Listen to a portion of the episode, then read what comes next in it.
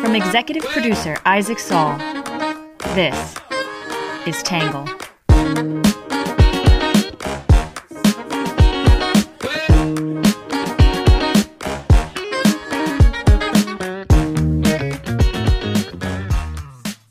Good morning, good afternoon, and good evening, and welcome to the Tangle Podcast, the place where you get views from across the political spectrum, some independent thinking without all that hysterical nonsense you find everywhere else.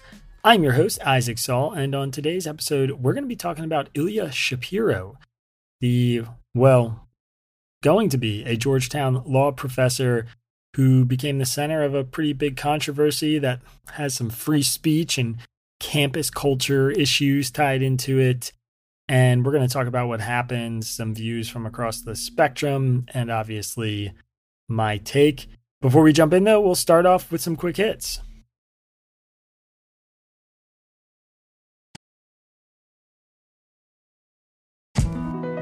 First up, San Francisco voters recalled District Attorney Chesa Boudin, a progressive who was considered soft on crime. Meanwhile, Representative Karen Bass, the Democrat from California, will face billionaire and former Republican Rick Caruso in a race for mayor of Los Angeles. Number two, the World Bank lowered its 2022 global economic growth forecast and projected inflation to remain high.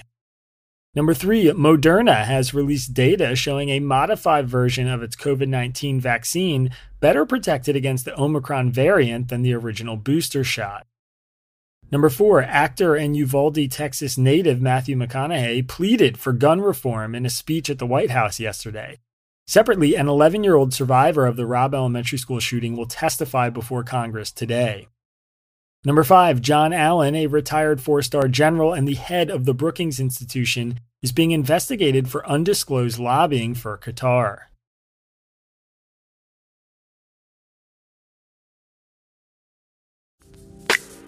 All right, that's it for our quick hits, which brings us to today's main topic, which is Ilya Shapiro.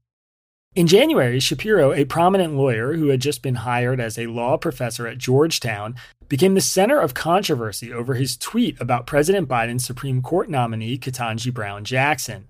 Objectively, best pick for Biden is Sri Srinivasan, who is a solid progressive and very smart, Shapiro tweeted, even has identity politics benefit of being first Asian Indian American, but alas, doesn't fit into the latest intersectionality hierarchy, so we'll get lesser black woman.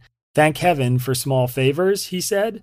After immediately coming under fire, Shapiro apologized for the tweet, deleted it, and described it as poorly worded and inartful. Shapiro was accused of racism, and many, including students and professors at Georgetown, called his status into question. Georgetown suspended Shapiro and launched a four month investigation. It ultimately cleared him for reinstatement last week on a technicality that he was not yet working for the university when the tweet was posted. Shapiro proclaimed victory in what many have described as a campus free speech issue, but on Monday he reversed course, announcing he had decided to resign from the job. I would have to be constantly walking on eggshells, he said in an interview after publishing an op ed about his case in the Wall Street Journal. Shapiro's story has become a flashpoint in the debate about whether college campuses are becoming too ideologically rigid and censorious. In particular, in particular, the story gained traction because of Georgetown's speech and expression policy, which calls for free and open inquiry, deliberation and debate in all matters, and the untrammeled verbal and nonverbal expression of ideas. Shapiro, who calls himself a classical liberal but has been often described as a libertarian or conservative, criticized Georgetown's Office of Institutional Diversity, Equity, and Affirmative Action, which was responsible for investigating him. It is one of the most pernicious parts of recent developments in academia, where it's kind of an Orwellian situation, where, in the name of diversity, equity, and inclusion, bureaucrats enforce an orthodoxy that stifles intellectual diversity, he said. William M. Treanor, the dean of Georgetown's law school, defended the investigation. His tweets could be reasonably understood and were in fact understood by many to disparage any black woman the president might nominate, Treanor said. As I wrote at the time, Mr. Shapiro's tweets are antithetical to the work that we do at Georgetown Law to build inclusion, belonging, and respect for diversity. They have been harmful to many in the Georgetown law community and beyond. In a moment, you're going to hear some arguments from the right and the left about Shapiro's case and then my take. A small note we typically rotate who goes first each day, but today we are starting with what the right is saying for the second day in a row, so we can begin with Shapiro's own writing.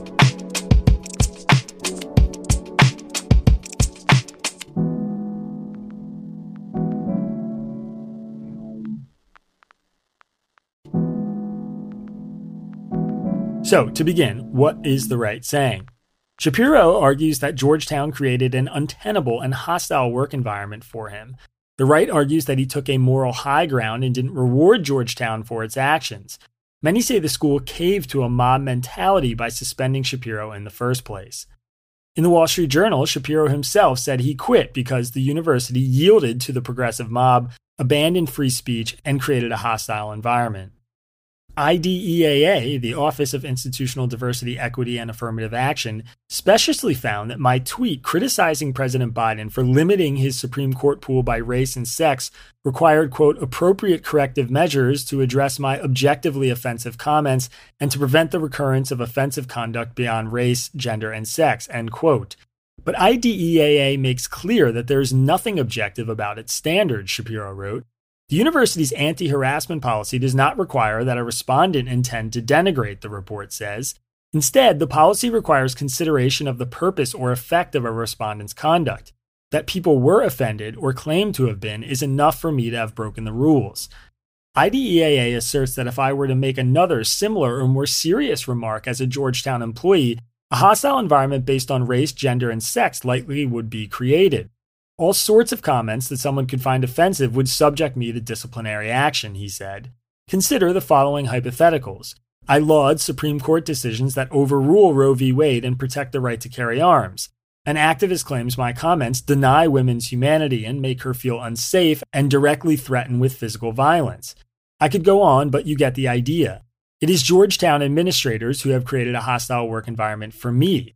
The freedom to speak is no freedom at all if it makes an exception for speech someone finds offensive or counter to some nebulous conception of equity. The Washington Examiner said Ilya Shapiro outclassed Georgetown. The suspension itself breached decency and common sense, as it punished Shapiro for a single, substantively inoffensive but poorly worded tweet that Shapiro had quickly removed and for which he quickly apologized, the board wrote. Treanor's mealy mouthed reinstatement, fully parsed, was just as objectionable as the original mispunishment.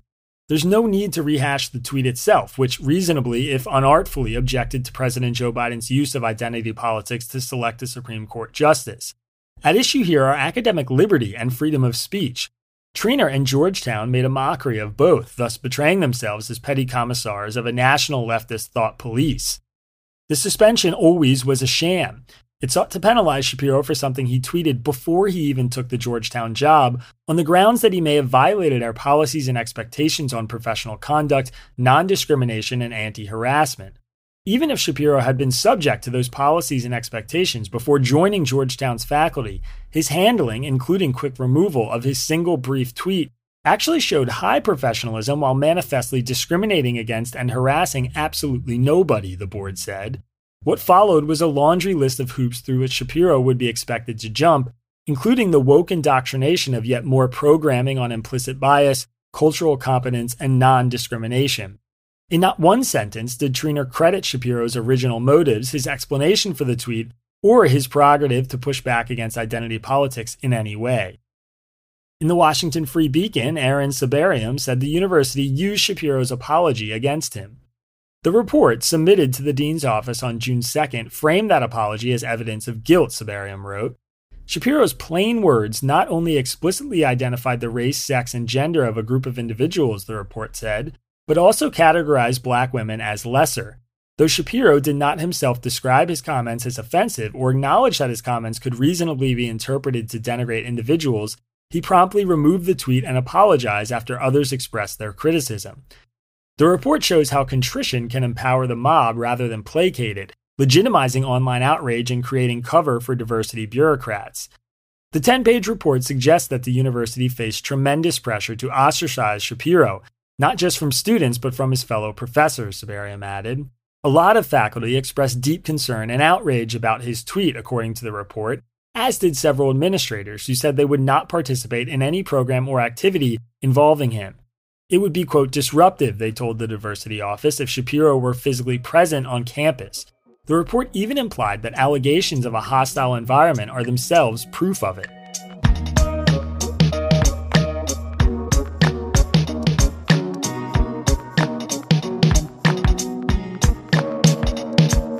All right, that is it for what the right is saying, which brings us to the left's take.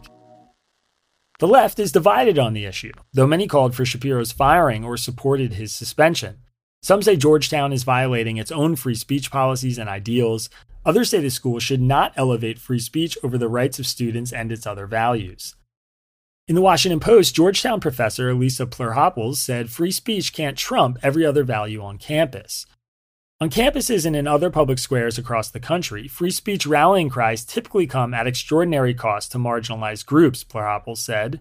Elevating freedom of speech while discounting every other value often means accepting the denigration of women, people of color, and indigenous people. After Shapiro posted his tweet, many faculty members, including me, called for the rescission of his employment contract. Shapiro had not yet begun working at the school, and we felt he had already defied Georgetown's, quote, commitment to more fully embrace diversity, equity, and inclusion, end quote. Others came to Shapiro's defense, citing Georgetown's policies on speech and expression, which upholds the untrammeled verbal and nonverbal expression of ideas. These supporters were the expected conservatives and libertarians, but liberals too. The lionization of free speech cuts across ideology, she wrote. Shapiro would have headed a major program at Georgetown Law that conducts lectures and conferences on constitutional law, sponsors student fellows, and serves as a clearinghouse for judicial clerkships. These are critical opportunities for law students. Retaining Shapiro in the role would have closed off the center's offerings to our black female students and probably to many other women and students of color who saw and understood his tweet to mean that black people and women are of lesser intelligence and import. These students would have not only suffered mental anguish as they internalized yet another authority figure belittling their capacities based solely on race and gender, but also possible adverse career consequences should they have avoided Shapiro's center, as might have any rational person who wished to avoid amplifying the discrimination they already face. In New York Magazine, Jonathan Chait said Georgetown abandoned its free speech policy.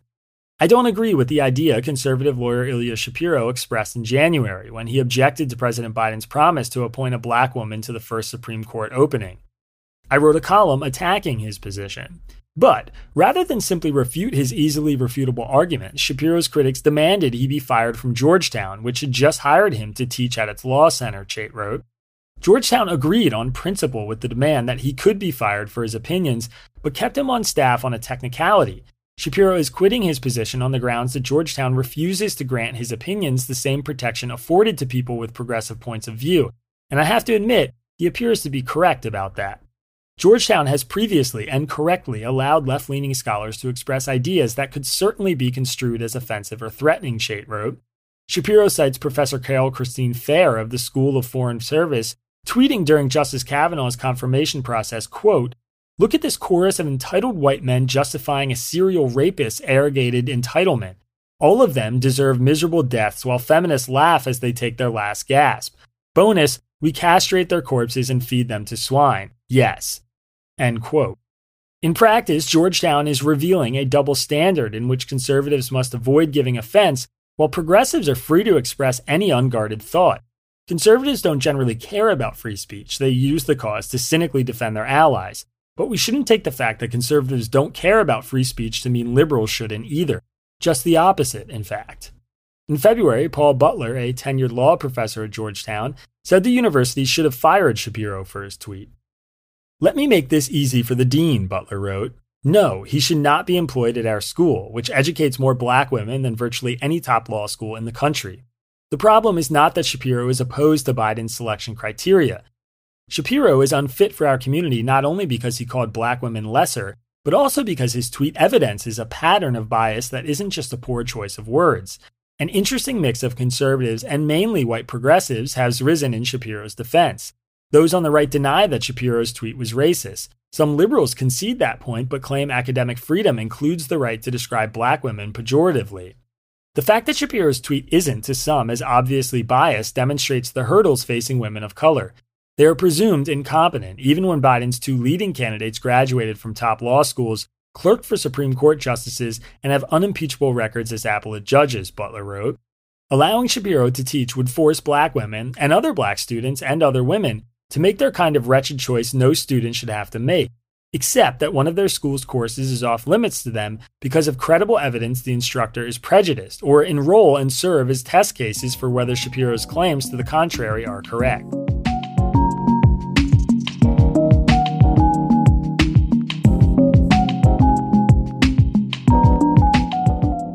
All right, that is it for what the right and the left are saying, which brings us to my take. One of the most popular and controversial Tangle pieces I've ever written was titled Confessing My Sins, in which I wrote about some of the horrible things I said and did as a teenager and young adult. The point of that piece was to elucidate the repercussions of a graceless society and to call for one that allowed for more room for human error, especially in a world where so much of what we think, say, and do is now public. This does not just go for a 16 year old teenager like me or a famous 44 year old law professor like Shapiro, but in my mind, it extends to criminals, addicts, politicians, and, well, everyone. We, we just need a lot more grace. Personally, I thought Shapiro's tweet was stupid and, to a degree, offensive for a few reasons. But I don't think he should have been suspended, and I certainly don't understand why a nearly four month investigation was necessary for a single, long since removed tweet. So, first, the tweet. I saw Shapiro's post pop up in my timeline when it happened before he deleted it. I did not read or interpret the post to mean that any black nominee would be lesser than or that black women were generally lesser than. His meaning seemed quite obvious to me. He felt a different nominee was better qualified, and he believed a lesser candidate was going to take the post because Biden had promised to nominate a black woman to the court. To me, this was a rather idiotic assertion for a few reasons. For starters, the wording just made me cringe. If you're typing the expression, quote, lesser black woman for a public post, you might want to pause and think about your language. Worse, though, was Shapiro's arrogant claim that his preferred candidate was objectively the best choice, as if such a distinction were possible. It isn't, as evidenced by the fact many pundits, including me and law experts, viewed Jackson as the most qualified candidate, regardless of race. Ironically, as Chait noted, Georgetown later called Shapiro's tweet objectively offensive, which makes me think neither Georgetown nor Shapiro know what the word objective actually means. But was it racist? I really don't think so. In fact, I'd wager that you'd have to take his tweet and read it in the most uncharitable form possible to conclude that he was publicly describing black women as lesser than. Of course, it'd be one thing if the tweet was part of some larger kaleidoscope of questionable language and views, or affirmed a pattern of racist or misogynistic dog whistles. But in all the criticisms I've seen of Shapiro, I haven't once seen evidence brought forward that he'd be a racist or sexist professor, or that this tweet was part of some ongoing pattern for him. And absent that context, the tweet far from qualifies as proof of racism. The most compelling part of Shapiro's self defense, which I confess ruffled me a little bit and called back to another piece of mine, You Are Not a Victim, was his reference to the tweets of other liberal Georgetown professors, ones where they called the Republican Party a cult and a crime syndicate, and insisted more aggressive tactics be used to protest a potential striking down of Roe v. Wade. None of these tweets drew any criticism from the school, let alone any suspensions, and they shouldn't have. It's impossible to honestly, dare I say, objectively, look at those tweets together and conclude that Shapiro's is so much more grievously offensive that it deserved the kind of attention it got. Of course, part of the reason for the school's actions was the chorus of faculty and people online calling for swift punishment, which, again, strikes me as a deeply toxic and counterproductive way for a society to comport itself. The result, actually, is self evident. Georgetown lost a highly qualified professor who would have brought ideological diversity to its campus. The school's reputation has been tarnished, and its diversity and equity division got harpooned as hypocritical in national news outlets. Shapiro himself appears to be so offended by his treatment that he's now moved further to the right. So, what did we gain, really? The best potential answer is that students at Georgetown, especially black students, were somehow protected by Shapiro's decision not to teach there and avoided being passed over for opportunities their white counterparts allegedly would have received instead. But even that notion is tenuous at best. It both implies Shapiro was an actual racist or sexist, of which there is scant evidence, and it infantilizes black law students to the degree that they would or could not muster the emotional energy to join Shapiro's classroom because of a single offensive tweet he deleted and apologized for months ago. That trade, in exchange for everything else, strikes me as a bad deal for everyone.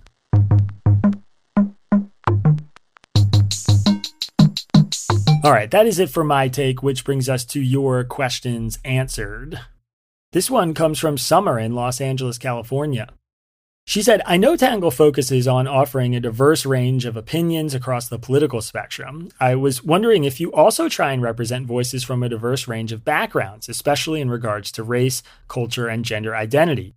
Would you be willing to share the percentage of podcast guests that identify as female, non-binary, and or non-white? When you're citing other journalists in your newsletter, what percentage come from minority voices? Thank you for the incredible work you are doing. Uh, so I honestly have no idea about percentages. Um, I'm not sure calculating it would be a great use of anyone's time. Honestly, we have published over 700 newsletters with roughly six opinions in each newsletter. That amounts to identifying the race, gender, and sexual orientation of roughly 4,200 writers. Given the amount of work Tangle already requires, I'm struggling to find time for supper right now. I just don't know if I can do that. But that being said, I can tell you that I absolutely do look for representation across race, culture, and gender identity, as well as political identity. On the podcast, we've had Orthodox rabbis, Palestinian activists, trans women, pro life men, Cuban immigrants, etc. I think we've featured an incredibly diverse set of guests across political, class, racial, and gender spectrums, which I think is important because those are the people who make up America. As a practice for the newsletter, I typically read pieces by quickly scrolling past and ignoring the byline. I do this to avoid poisoning my own biases about the writer since I am already familiar with so many of them. Then, when I find a piece I really appreciate or disagree with and want to include it in Tangle, I often don't know who wrote it until after the fact. That being said, I am intentional beyond just political ideology in certain places. For instance, in today's piece, I included Ilya Shapiro's perspective in a story about himself. So I also thought it'd be important to include the words of other professors at Georgetown, including a black woman, to respond. To my delight, Alicia Plerhopples, a black woman and professor at Georgetown, had a very compelling piece up in the Washington Post, so I included it. You'll also sometimes see us include perspectives from abroad. I try to do this when we cover a story more than once that has to do with foreign policy, since, for the same reasons ideological, racial, gender, and class diversity are important, I think non American perspectives are important, especially when covering international issues. In short, I don't know the numbers, but my goal in Tangle is to provide a diverse range of opinions in every issue and podcast. That, in turn, usually lends itself to a diverse set of writers and, I hope, readers.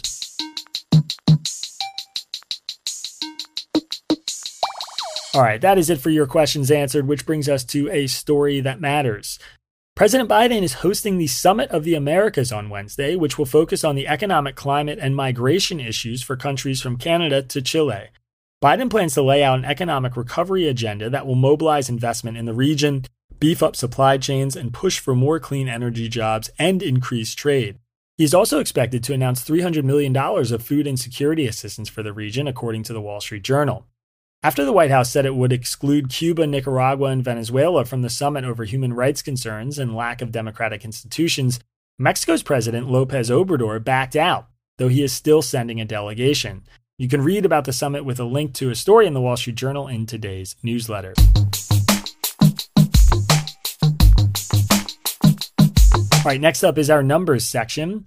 The percentage of America's 481 campuses and universities that have, quote, red light policies that infringe upon free speech and rights of students is 18.5%. That's according to the Foundation for Individual Rights and Expression, also known as FIRE, who tracks such data.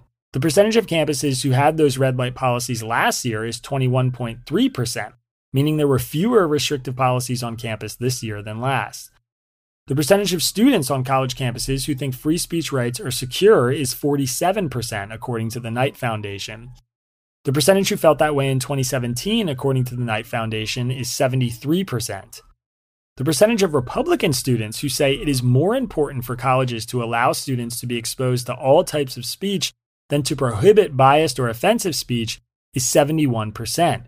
The percentage of Democratic students who say the same is 55%. All right, that's it for our numbers section. Last but not least, our Have a Nice Day story. It's not often you hear about the wealth gap shrinking, but it turns out that just happened. The wealth of America's poorest 50% nearly doubled in the last two years to $3.7 trillion, narrowing the inequality gap for the first time in a generation. The bottom half of American households, generally those with a net worth of less than $166,000 pre pandemic, now hold their biggest share of U.S. wealth in two decades, according to the Fed. COVID relief measures and a labor market that is hottest for the lowest paid workers are key reasons for the improvement. Bloomberg has the story, and there is a link to it in today's newsletter. All right, everybody, that is it for the podcast. As always, if you want to support our work, go to readtangle.com slash membership and subscribe. We'll be right back here, same time tomorrow. Have a good one. Peace.